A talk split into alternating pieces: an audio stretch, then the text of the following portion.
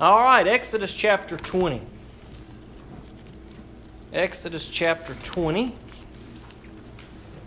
We talked about the Ten Commandments last week as God gave the commands to the people. And this week we're going to see the response of the Israelites after hearing God give them these commandments. Exodus twenty, verse eighteen. We'll read verses eighteen through twenty-one.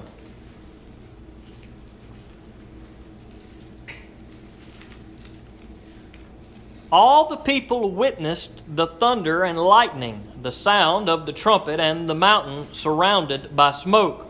When the people saw it, they trembled and stood at a distance.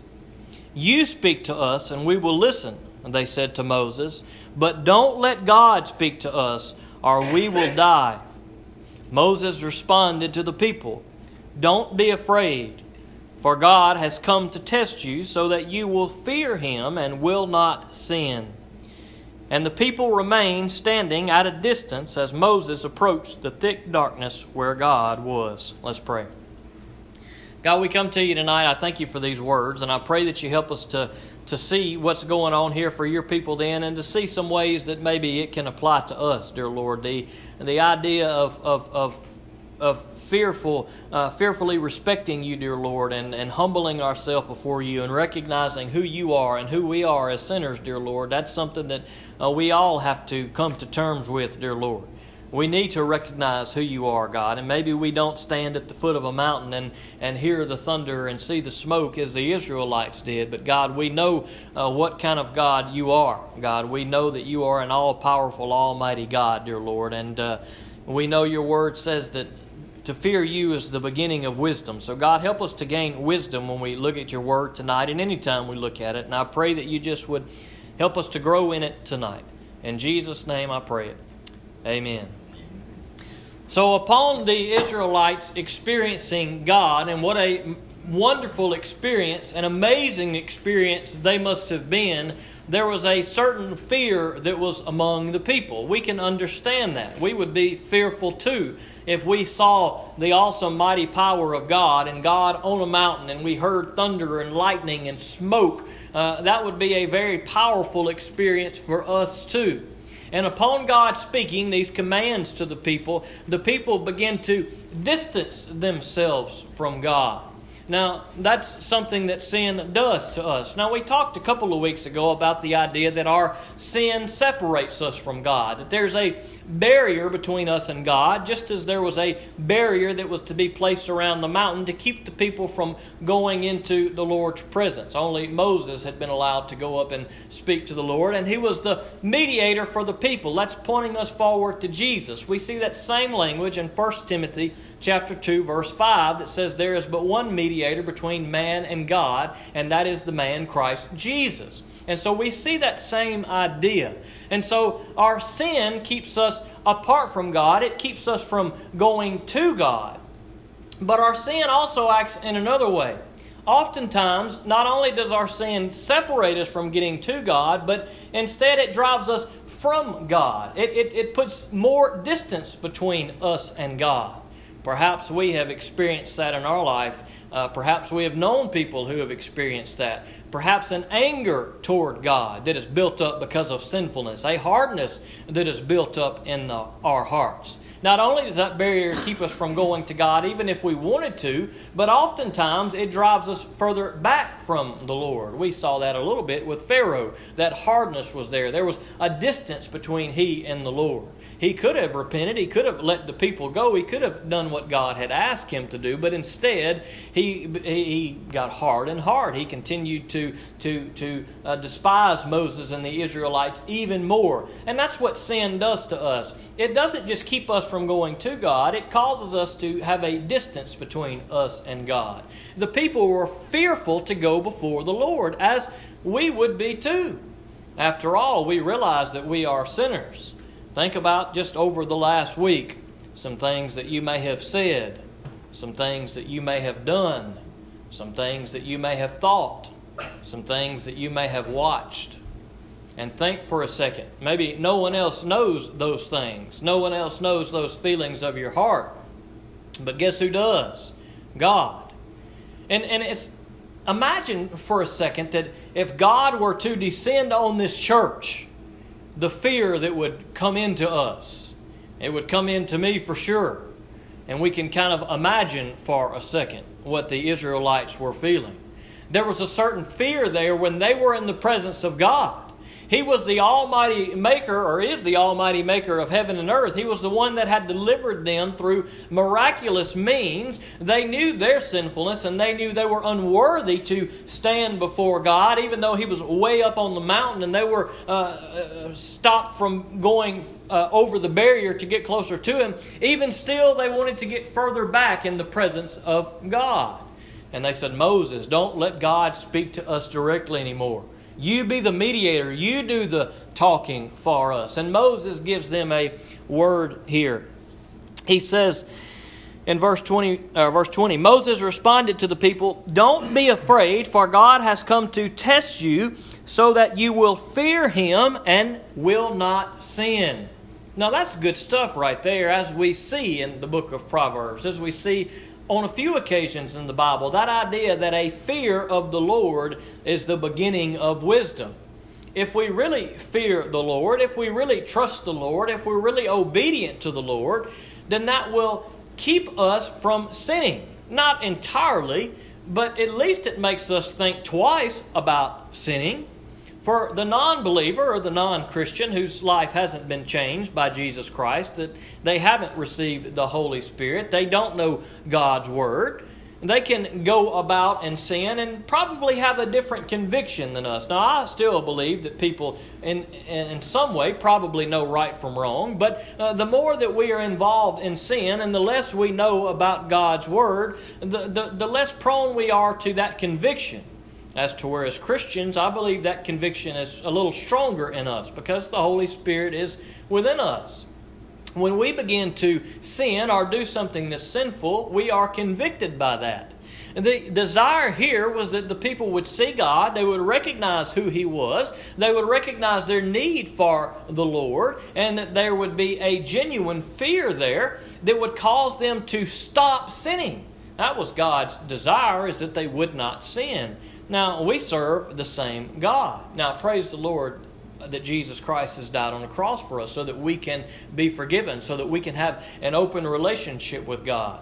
But there still should be a certain amount of fear there, a certain amount of respect there, a certain amount of honor there for the God that we serve, the God who has given His only Son so that we could be forgiven.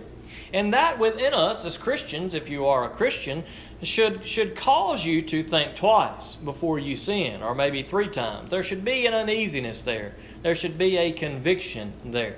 And praise God that He gives that to us. Praise God that we are convicted, because many times that keeps us from doing something that we know is not right. Fear is a powerful thing. For example, when I was a, a child, right through this door to the left, we used to go in and out of that door when we were kids, and, and we were playing. And one Sunday, I was probably eight years old, I opened that door and ran out, and all of a sudden, pop! Something popped me in my on my face. I don't remember where it was at. I think my cheek. It was a wasp. He had stung me. There was a big wasp's nest right in the crack of the door, and I'd run out, and that wasp had stung me. Now, I remember Mister Daniel Jones had some chewing tobacco, and we stuck it on there to get the poison out, and I thought that was pretty crazy. But that wasp had stung me, and I never would go out that door again. Well, about a week later, we were in Jackson visiting my grandma's sister, and we were going to the pool, and I was walking out to the pool, and all of a sudden, guess what happened? A wasp flew down and stung me in the back. It was kind of up under the edge of the little carport area there. And within a week's time, I'd been stung by a wasp twice. I'd never been stung by one before that I can remember.